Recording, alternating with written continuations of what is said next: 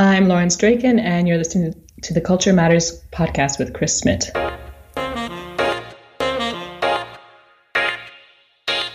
Build your cultural competence. Listen to interesting stories. Learn about the cultural fails and how to avoid them. Get the global perspective here at Culture Matters on International Business. Your host, Chris Smith, has a plan. A plan for people who are looking for a solution. He makes you understand cultural diversity better by interviewing real people with real experiences. Every episode, he interviews a prominent guest who will tell you his or her story and share international experiences, making you more cultural competent. And now, here's your host, Chris Smith. Hello, good morning, good afternoon, or good evening. My name is Chris Smith, and you're listening to the Culture Matters podcast. We are on episode number 136. Subscribing to this podcast is especially a good idea now during the corona crisis, and that's what we're going to talk about. The guest today is Lawrence Draken. Draken. Lawrence Draken is an author and small business owner. Her latest book, The Year of the Rabbit Dragon, is a medical thriller based in Beijing, China, centered around, guess what, a virus that is spread through the civilian population of China's capital. Draken lived and worked in Beijing for nearly five years, first doing research in high energy physics and then working on strategy and engineering team with a German auto company. While living and working in China, Draken was struck by the distance between the headlines of what people hear on the news about China and the picture of China she formed living there and interacting in the daily drama of the city.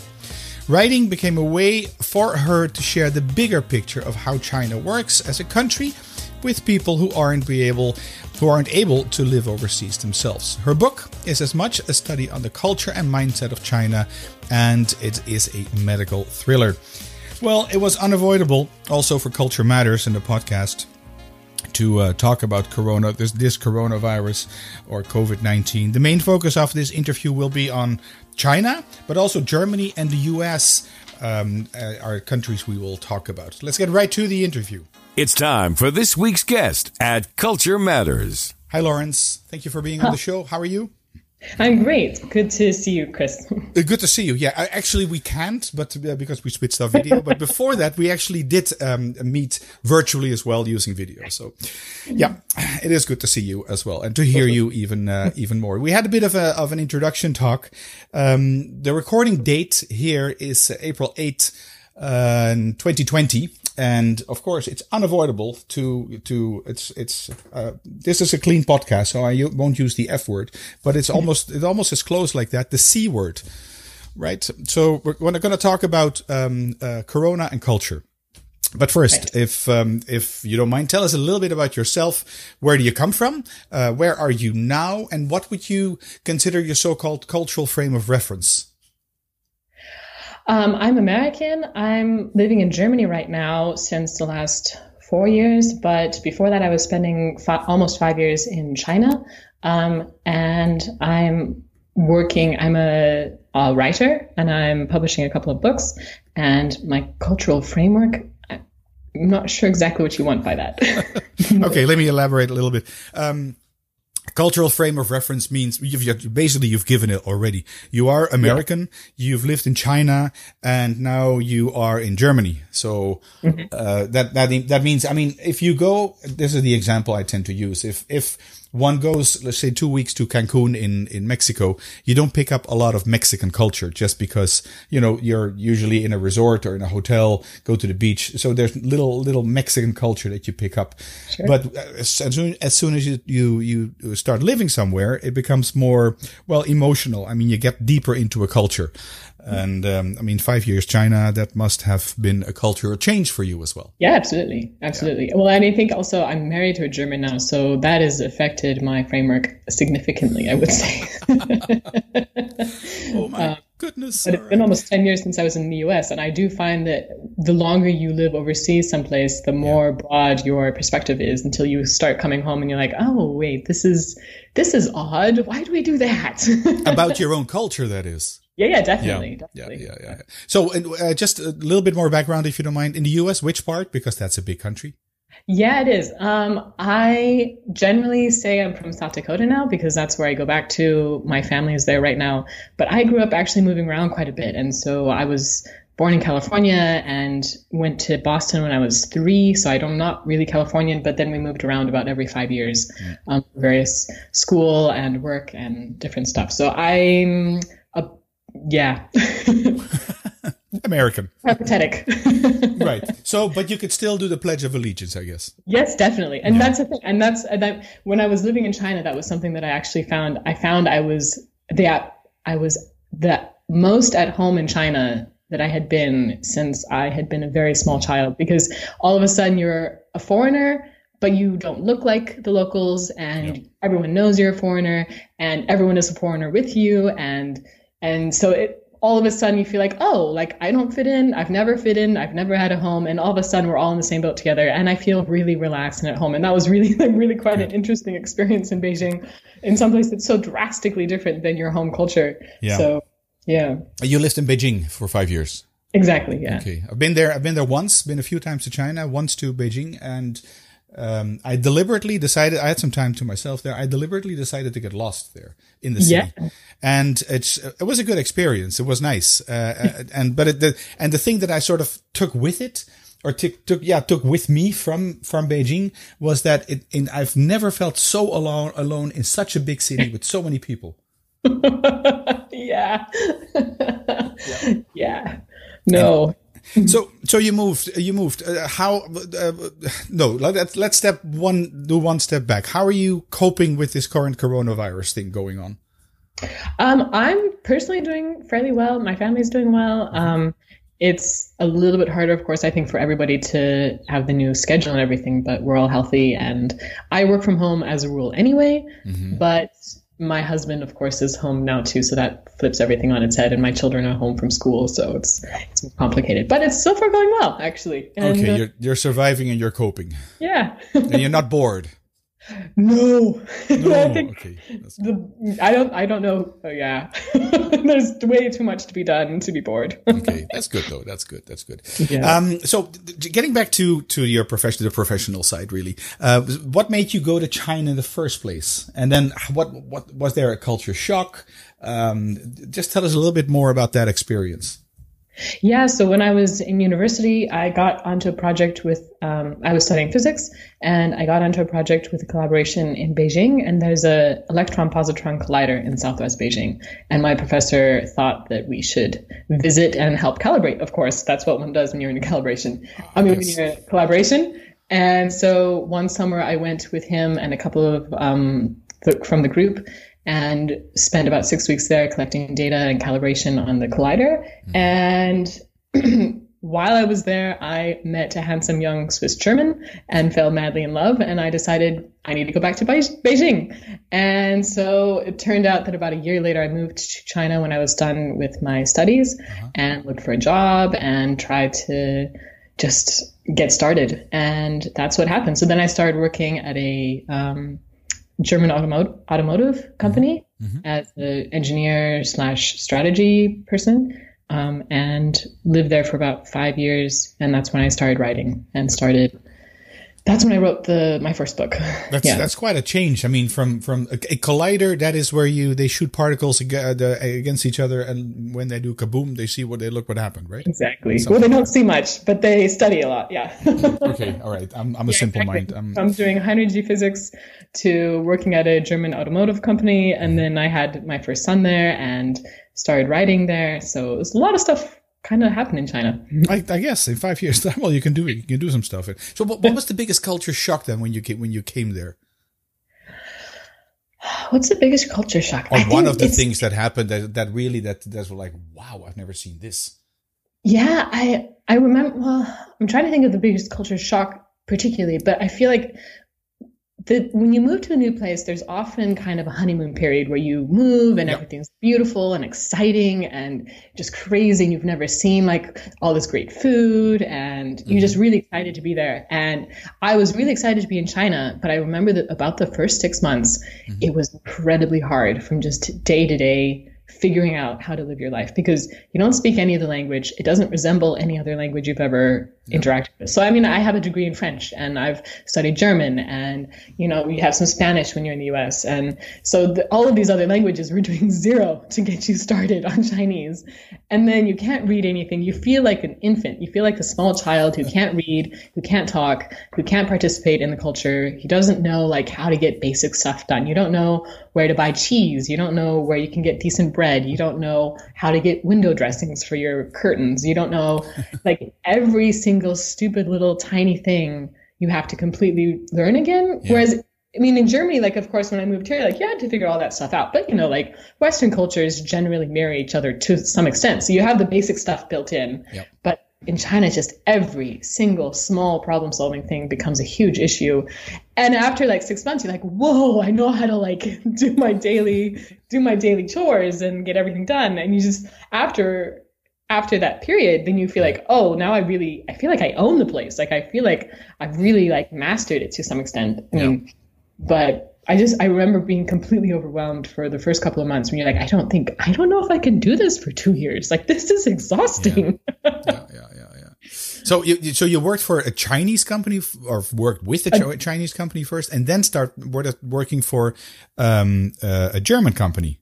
Well, it was um, it's a it was a university. So at first I was at the at one of the Chinese um, science universities, and then I started working for a German company. Yeah, in, so in China. The, in China, yeah, both there. Was yeah. was there any difference there? I mean, because there's there's there's national culture, which is well Chinese culture, which is dominant, being in China.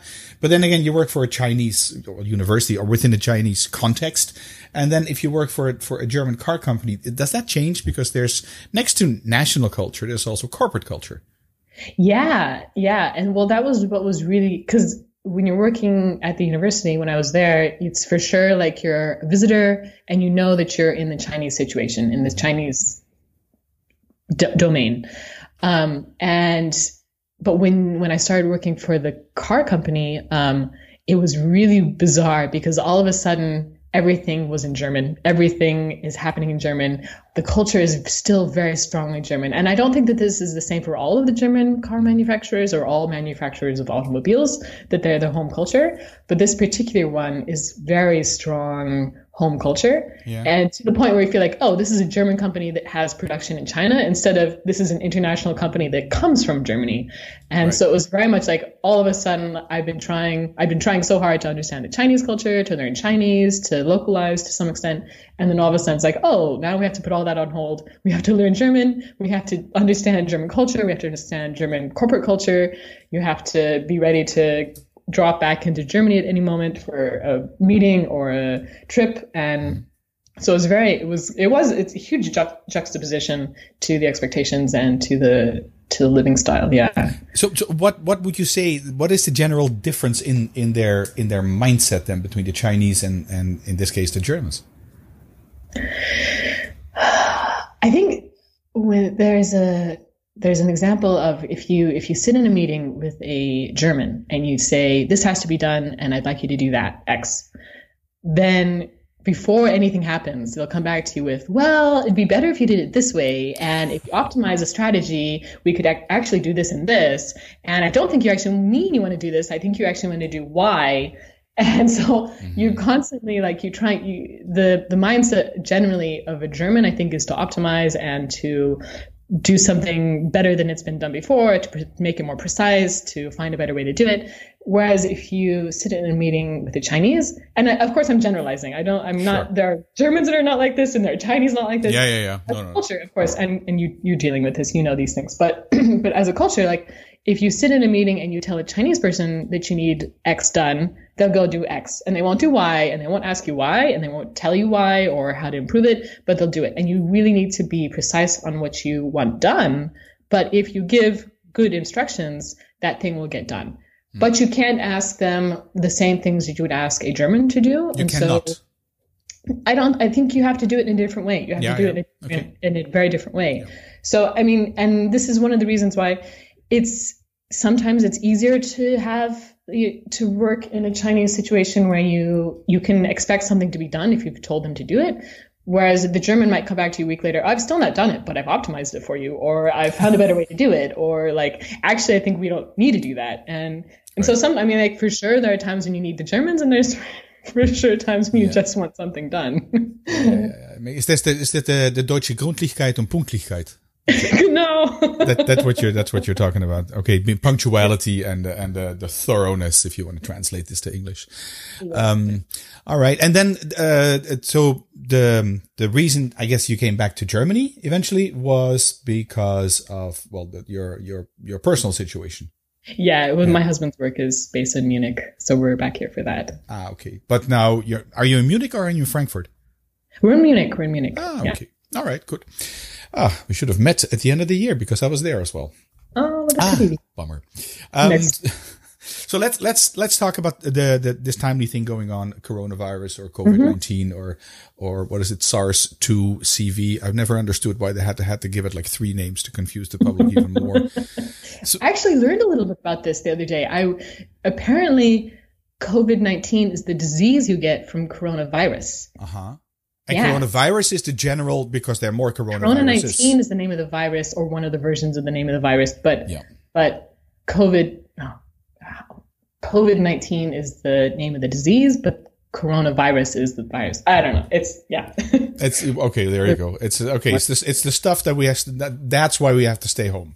Yeah. Right. Okay. So, um, do you a couple of things. I don't know really in in what order we we should talk about this because um, maybe first, like, how do you think, or, or in your experience, they what's the, the major difference between how the Chinese have handled this, where this whole thing started, and uh, how the West dealt with it? And the West is a broad scope because, yeah. um, say, Europe, maybe you can even even differentiate between um, uh, Germany, given the experience you have sure. in Germany, versus uh, versus the U.S. So the three countries, China, Germany, and the U.S. What is what is your perception of this? Yeah, I think well, on one hand, I think if you look at the the way that like and I'll I'll use Germany because that's the, lo- the most local I have. Uh-huh. If you look at the way that like Germany or the U.S. have their government set up, it's very much the individual has inalienable inalienable rights, and the government is there to protect those rights. Plus, whatever more you put on top of it. So, you know, social expectations and social stability and stuff is an, is an added benefit. But at the minimum, the government is here to protect the individual's rights and to make sure that people are secure and safe and protected and that the society can work at the basic level. Whereas in China, I think you have a very different perspective to start with. And if mm-hmm. you if you're starting with the the the group is the functioning organism, not the individual, then you say the group is what's core and the individual retains their rights as they're able to add to or in in bad cases to subtract to the safety and the harm and the, the safety of the group. So like when you look at the way that China has reacted, mm-hmm. the, some of the things they've done would be completely impossible for us to do here in Germany.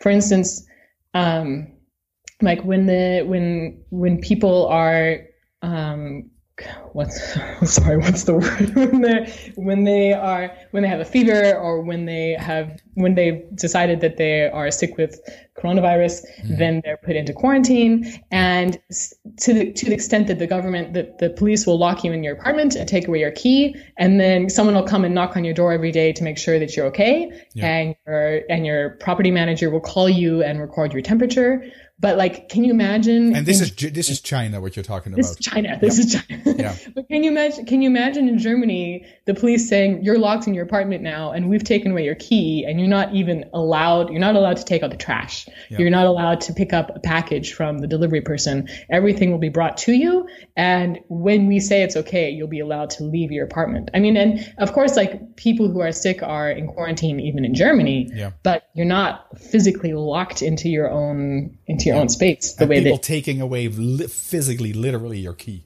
Literally taking away your key. Yeah, like yes, this is more than just house arrest. Yeah, absolutely, exactly. And but the, but the but the mentality is that well that's the government's right to do, and we may have like liberty and we may have certain rights as individuals, but those rights are given to us by the government or those rights are protected by the government. And if the government decides that we are at risk to the society, then they can take that away. And so it's sort of like it's a reverse of what I would say is the American or the German system, where you have mm-hmm. rights as an individual that you allow the government to sometimes impede because of certain ex, ex, um, situations. Mm-hmm. But but in China, it's more like the government has all the power or the right, and then you have freedom if it's okay, if it's right. granted to you yeah. by the, the system. Yeah, yeah, yeah, yeah. And then and and could you say something about the, the, the US way of dealing with this? Because uh, we all know the the there are nice videos out there how uh, President Trump dealt with this. It was just a weapon of the the latest the what is the latest hoax of the Democratic Party, right. and now they're stuck. Um, and then there was one executive measure taken, which was we don't want any flights from Europe anymore. Boom. There was no plan at all. So There's discussion. What happened there?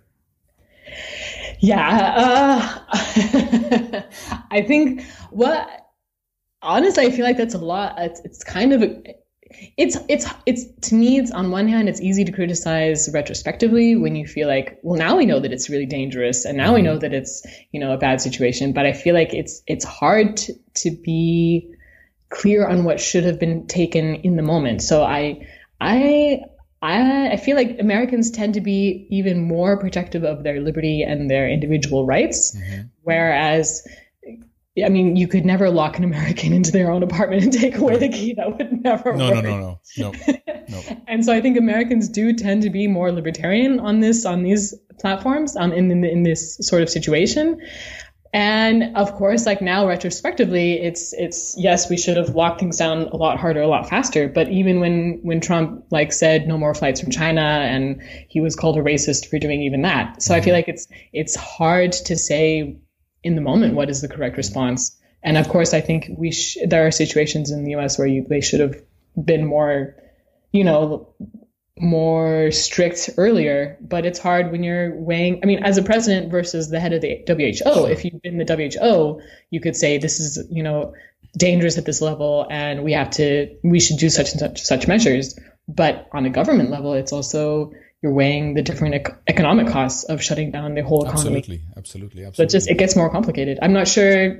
I mean, and I'm I'm also not living in the U.S., so it's hard for me to stay on how it's working on a local level. I haven't. Well, the, the, the, thing the, the thing that struck me most indeed was was uh, indeed the, the the level of talking about China here the mm-hmm. authorities being able to say you're going to stay home boom and, yeah. and and as you say the group says okay we'll do that because yeah. if you don't, the government will say, we're going to take your key, exactly like you said. Sure. The Germans take a certain, uh, uh, are, they're taking measures, but there's also a plan next to it. And what I feel what happened in the US is like, okay, no more flights, boom, no more flights from Europe. Everybody's like, what? now what? There's, and then it's like, okay, now, and there's, there's a, and of course the federal states can do something on their own. Um, or the states can, can have a lot of authority on their own as well. But there seems to be people tend to take decisions. This is my view.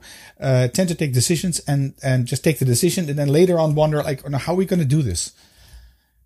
Yeah, yeah. I mean, and I mean, what's really sad is is this is one. I mean, having a viral outbreak like a global pandemic like this is something that has been predicted for a while, mm-hmm. but we, you would think that there would have been some plans in place on when that happens because it is a when. It wasn't a question of if, it was a when. Yeah. And when that happens, what are we going to do? And it, it does seem like there was no plan and there was no like strategy crun- crun- countrywide. Mm. I mean, it would be nice if like Europe, for instance, had a, had a European strategy or even like across the US, they should have one strategy. But at the same time, it's also, I mean, the US has traditionally functioned as a that the state should be responsible for themselves and yeah. after you've after you've had the issue go beyond the state level then it should go to the federal level. Whereas right now it's like well we need one across the globe across this country plan. And yeah. it's never been the way that that has worked in the US so it's a, it's more complicated because of course this is a situation a virus doesn't care about borders and it doesn't care about states line state lines. Uh-huh. but it's it's not the sort of situation that that we were prepared for. Absolutely. I think as a as as the way that our government functions versus China where you have a very centralized government and a very centralized system that says we're doing X and then all the other states states fall in line and say okay we're following and you have to do implementation on the on the pro- provincial level and the city level and all the way down down the line Mm-hmm. But in some ways i think you could argue that the at least for something like this for a pandemic viral outbreak the centralized government has a bit of an advantage where you don't have to then pass it through all these different layers of democracy um, but of course the criticism there is if they make if the centralized gov- government makes the wrong choice and they pass it down the line Yeah.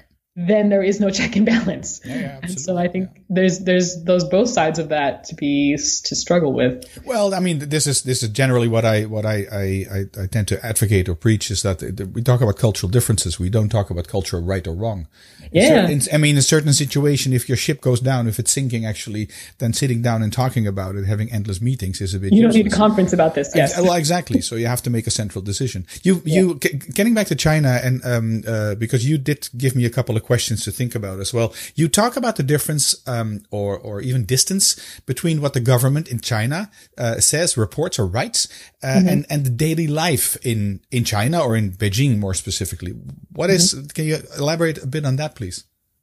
Yeah, well, I mean, I, when I lived there, that was one of the things that struck me so so strongly was, I mean, there's the image that we have of China from news clippings and from blurbs on you know social media from different Uh, outlets, but then there's actual like what is it like to live in there and what are the people actually struggling with and what's their mindset, and that was why I started writing in the first place was actually because to under to use some of that the daily drama that that makes you understand how people are thinking, how people are working, and what the country how it functions.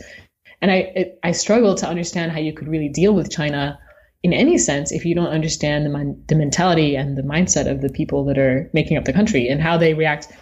For instance, to the government, how they react to the party, the Communist Party. What is the what is their feeling about you know measures like being locked in their apartment and and until they're out of quarantine and stuff. So um yeah I, I but then there's also i mean there's also the the questions about how what's the difference between how chinese people interact with the government on like the social media versus what the chinese government is projecting through their through their own um, media channels. I mean and of course the media is is part of the communist party. So it's it's the media in china is very much controlled by the governing party.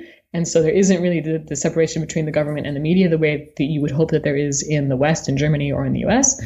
Um, but then there's there's a huge conflict between what people are reading in the media, which is kind of the heroic government sweeps in and rescues everybody, and we've we've got this under control, and everything in Hubei is improving, and it's all okay, and don't worry about it. Versus some of the stuff that was coming out of the social media earlier, which is just crazy stories about the numbers of people that were dying, the numbers of people that were infected, mm-hmm. some of the personal stories that were happening. And I- I think in these times you realize what a disconnect there is between what the government is saying and what what people are concerned about. Yeah, Also, and yeah. yeah. well, and this is this brings up another another point though Yeah. about what is the appropriate level of censorship and stuff. And in the West, we say, I mean, in Germany. Germany is very sensitive to how much the government interacts with the media as far as censorship or even suggesting that certain topics should not be discussed or suggesting that certain topics should be left to the side until further information, for instance. Whereas in China, I mean, the media is owned by the government, I mean, controlled by the government and censored heavily. And social media is also heavily censored depending on the time or the situation. And I was talking to someone who's living there right now, and he was saying that it was interesting because there was really a strong sense of hysteria from people that were reading the social media and getting really scared and having no idea what to believe and what what's going on.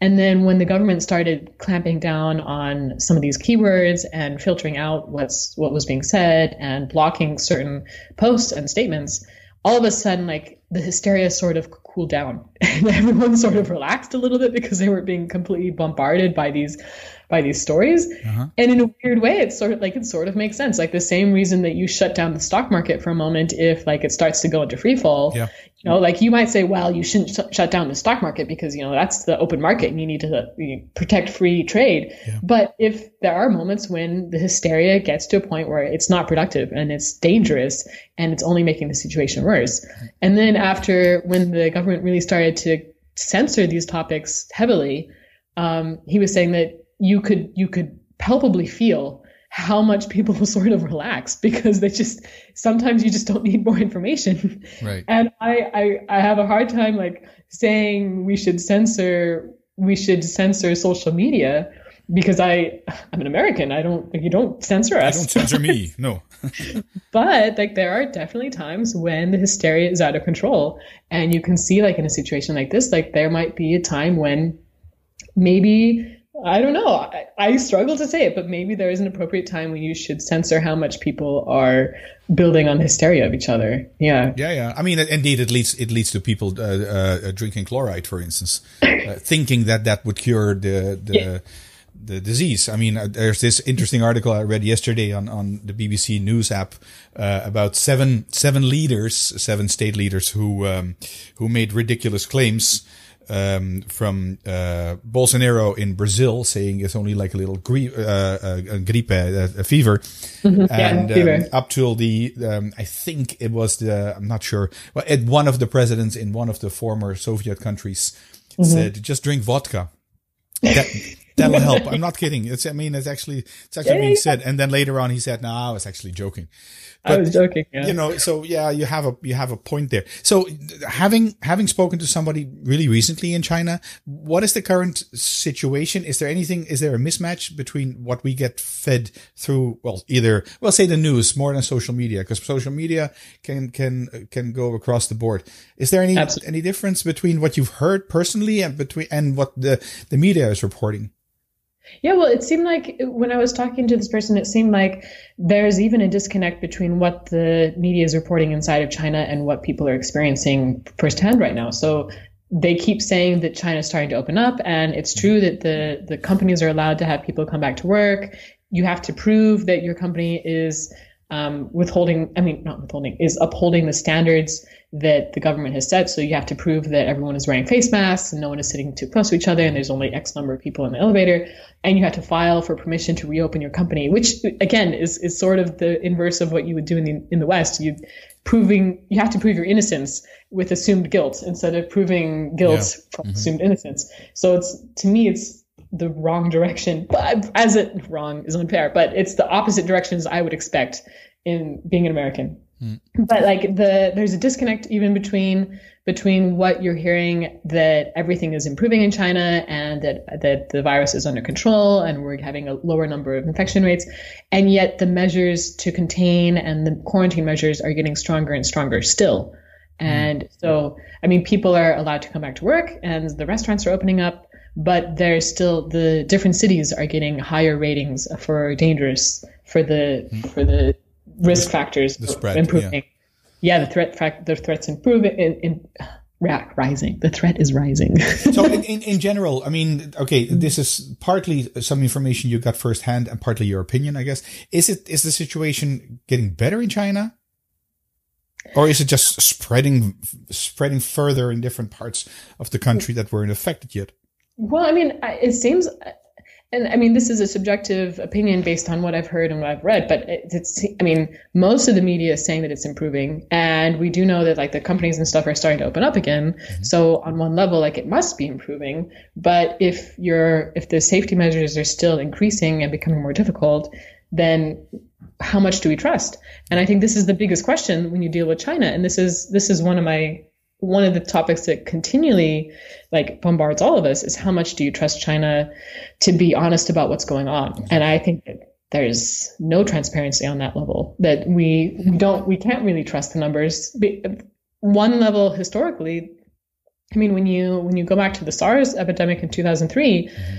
There was clear statements there were downright lies about how many people were infected how many people had died. Mm-hmm. there were people the, the who still says that they have no official data on what happened with the sars epidemic in 2003 and of course like now we have a different administration in china we have a different people in power but the same topic is is still prevalent that you don't you trust it less and less to be you trust the country less and less to be transparent on what's actually going on. So i, I feel like it's it's hard to say. I think, of course, if it was really getting much worse, they wouldn't allow people to go back to work because yeah. you can't you can't hide what's actually happening to some extent. But yeah, it's to me, it's not clear at all. Okay, Ex- extending this a little bit, and maybe I'm just um um uh, I'm, I'm, I'm looking for nails uh, in undeep water. That's a very Dutch saying, translated literally. No, maybe I'm going too far, but it's, it's just on my, my on my mind.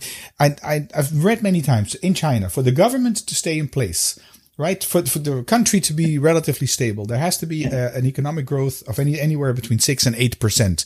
Right. Could right. could that be one of the motivations as well that they're weighing uh, uh, fatalities and and economic cost? And just because China needs to produce, they need. I mean, we they yeah. that they're they're the engine, the the the the, the factory of the world. Could that sure. be a, a, domin- a reason to have to have these measures lifted?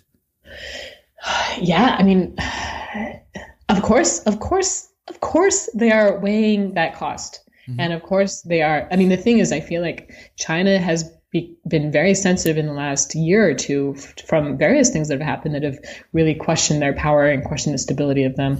So, for instance, like the Hong Kong protests really was a sore spot, is a sore spot for Beijing, mm. considering like how much they were in the spotlight and and how criticized they were becoming by the Western media and and the issues that they seem to not be able to keep in in control in Hong Kong. Mm-hmm. Um, so there is that, and then there's these there's this ongoing issue with Xinjiang province and Tibet, and there's ongoing issues. There's there's all kinds of things that have happened in the last couple in the last year that have made them particularly sensitive. Um, and then you have this that comes up yeah. on top and of course, they're they're sensitive to their ability to control the country and to continue to stay in power and to continue to stay in peacefully in power.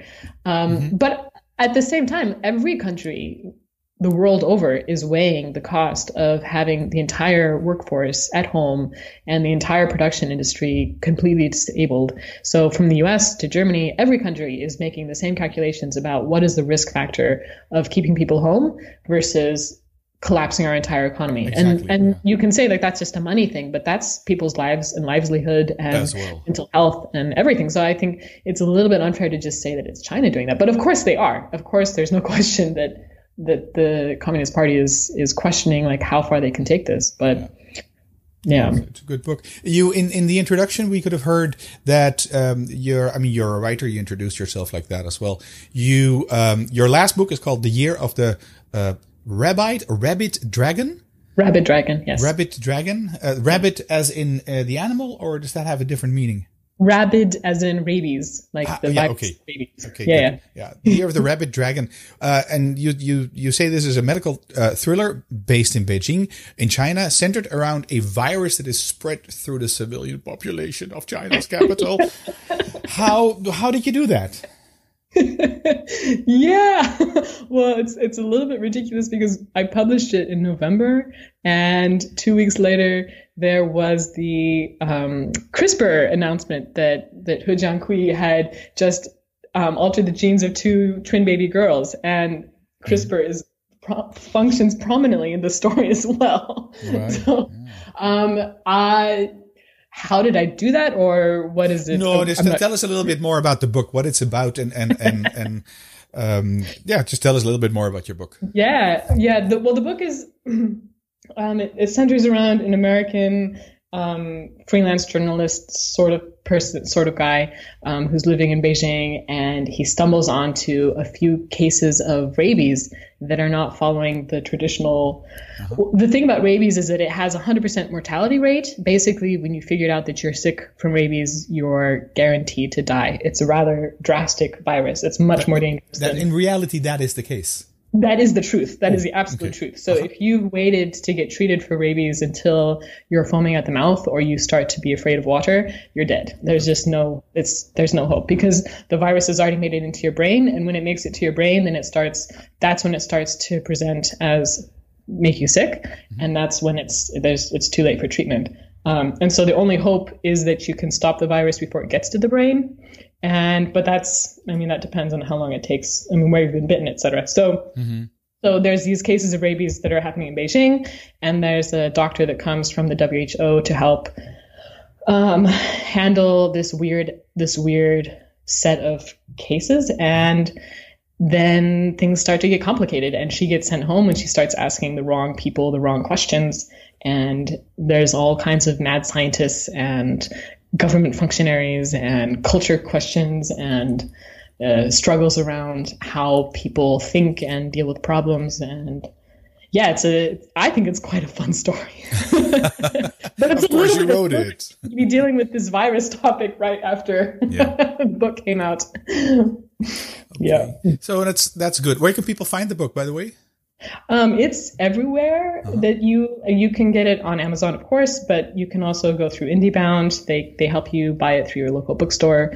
Um, your local bookstore can probably get it as well. Order it from. Right, it's in print as well. It's it's absolutely in print. It's audible. It's in print. It's okay. yeah. All right. Okay. Okay. Um, just I have one more like co- content question, if you want. Yeah. Uh, it's one of your own ideas to uh, to talk about because this has been focused. I think that we've been focusing on China because that was the origin of of this coronavirus. Uh, also because uh, uh, President Trump kept, kept uh, calling it the China virus, at least for some time, and he was he was uh, criticized for that as well. So if if we want to uh, and I heard one virologist say as well, this is a man-made virus. I mean, not in terms of conspiracy, like we from a laboratory, but more uh, towards the idea that, um, which is culturally determined in China as well. And I've seen it with my own eyes, and you no doubt as well. You go to a Chinese market, and what you see are uh, pigs, dogs, cats, ducks, chickens. Well, the famous bat in this case, all within one square meter of or cubic meter of each other. And yeah. she called it, this is the perfect storm to create conditions that in in nature would never ever appear. I mean, a sure. cat would never come close to a bat or a chicken. All these all these good things. So to that extent, it would be a man-made story. We created these circumstances, not the virus, sure. but created these circumstances. Sure. So there's a lot of uh, um, uh, discrimination has been going on towards Chinese here as well, other parts of the world. If you see somebody with an Asian appearance, it's like, "Ooh, Corona." um, and which which is horrible, of course. And is there a better way to how how do you, how can we understand the Chinese better as Westerns? Yeah, um, honestly, I feel like it's it's hard to understand unless you are able to expose yourself long enough beyond just the knee jerk reaction of that's something different and so it's wrong. And it's really and this is the reason why you need to travel. But more, I think it's more it's important, if at all possible, that you actually live someplace else. And I mean, of course, if you want to understand China, you really need to live in China because yeah. you're just not going to get the same exposure as you can any other way. But once you've lived anywhere else, anywhere besides where you've lived at home, you start to understand that there are lots of different ways to do things mm-hmm. than the way that you took for granted, the way that you were brought up in your culture and your in your home society. And so I think it's it's really important for people to be really slow to pass judgment right. if at all, if if if that's even possible to stop passing judgment, but to start from the place of things are done differently different places and there's not necessarily a right or wrong way mm-hmm. but there are lots of different ways to do things and so if you want to understand china ideally you you live there for a couple of years yeah. and if not then you read you read books besides just the the, the news headlines and and what you see on social media you really i mean there are some really good books that you can read if you want to understand like how the, the culture is, how the people think, what the gov- how the government functions. And I think when you start to read some of those books, you start to realize there are a lot of assumptions that you had that you didn't even realize were assumptions. And yeah, so I would I would start from that place, um, okay. and then yeah. No, that's a good. That's a good idea, and um, uh, you will find some of the suggestions um, that Lawrence is mentioning uh, of the books in order to at least get a better perspective uh, of China on the show notes that you will find. Uh, just go to the podcast tab, Lawrence Draken, uh, podcast number 136. Um, so uh, rather than going through these books right now, if people are listening, there it's hard to write down stuff. Anyways, um, can can uh, I'm getting to my two final questions. Can you give us three tips to become more culturally competent from your American, Chinese, German, Swiss German perspective? um, well, I, I sort of said it already, but I, I think if at all possible, leave home, live someplace else, take a sabbatical year or or and I really and I really mean if I mean not all profession professions allow you to do that. So if you're a plumber, you can't necessarily just go up and move to China for a mm-hmm. year. But if at all possible, like leave some where you're from and try and live someplace for at least a year or two because you don't understand a place from just traveling there. It's really easy to stay in your little bubble to just live go from the hotel to the sightseeing Absolutely. and back back home. Yeah. But it's when you live someplace that you have to solve problems that you're forced to come into contact with people in more than just a touristic sense and to really be confronted with difficult situations that you don't that you don't understand. And i think that that's that's fundamental. And uh, i mean the human story is that we have moved to places where there's new jobs where there's new work where there's better food where there's better resources.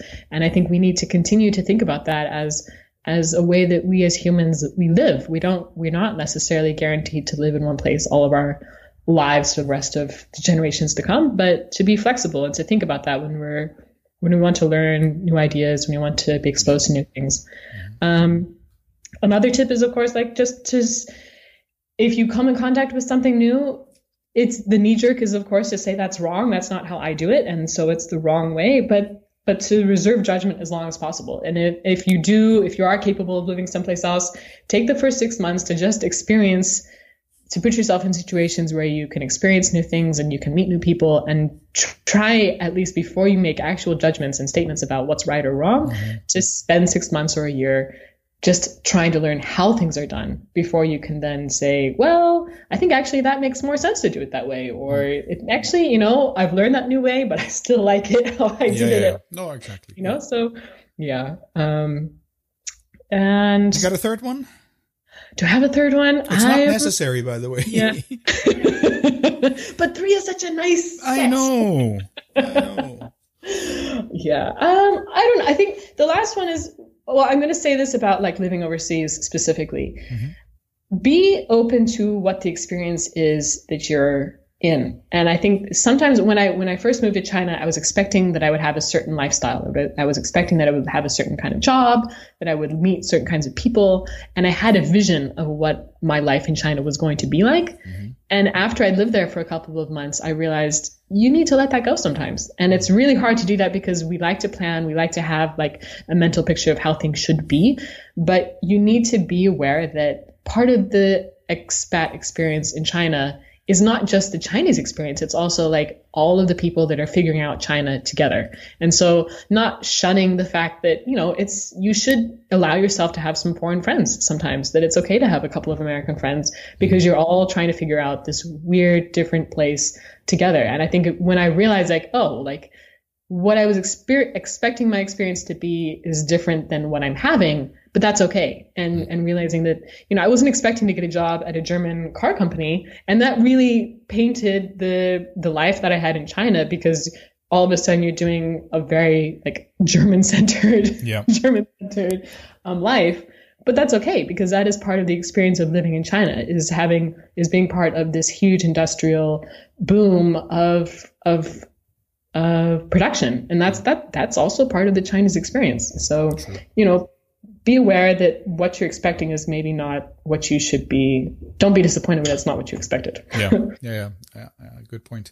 All right, Lawrence. Um, this is the, probably the longest podcast I've, that I've ever ever recorded. Forty five minutes in, uh, forty six minutes in recording, which is perfectly fine. I think I think that the the topic in this time of year um, or this at this period that we're going through is uh, actually uh, justifies this as well. And for those of you who are listening to this in the future after this hall is gone, it's um, it might give you a, a, different perspective. You know, remember that we were in this whole Corona crisis, etc., and that it was worldwide, and that it is for me, it's such a weird experience because I have friends typically on each side of the globe, and it's like I, I can call them in, in in Guatemala, and they just have to stay home because they have a there's a curfew there. They're doing exactly the same as we're doing. Nothing.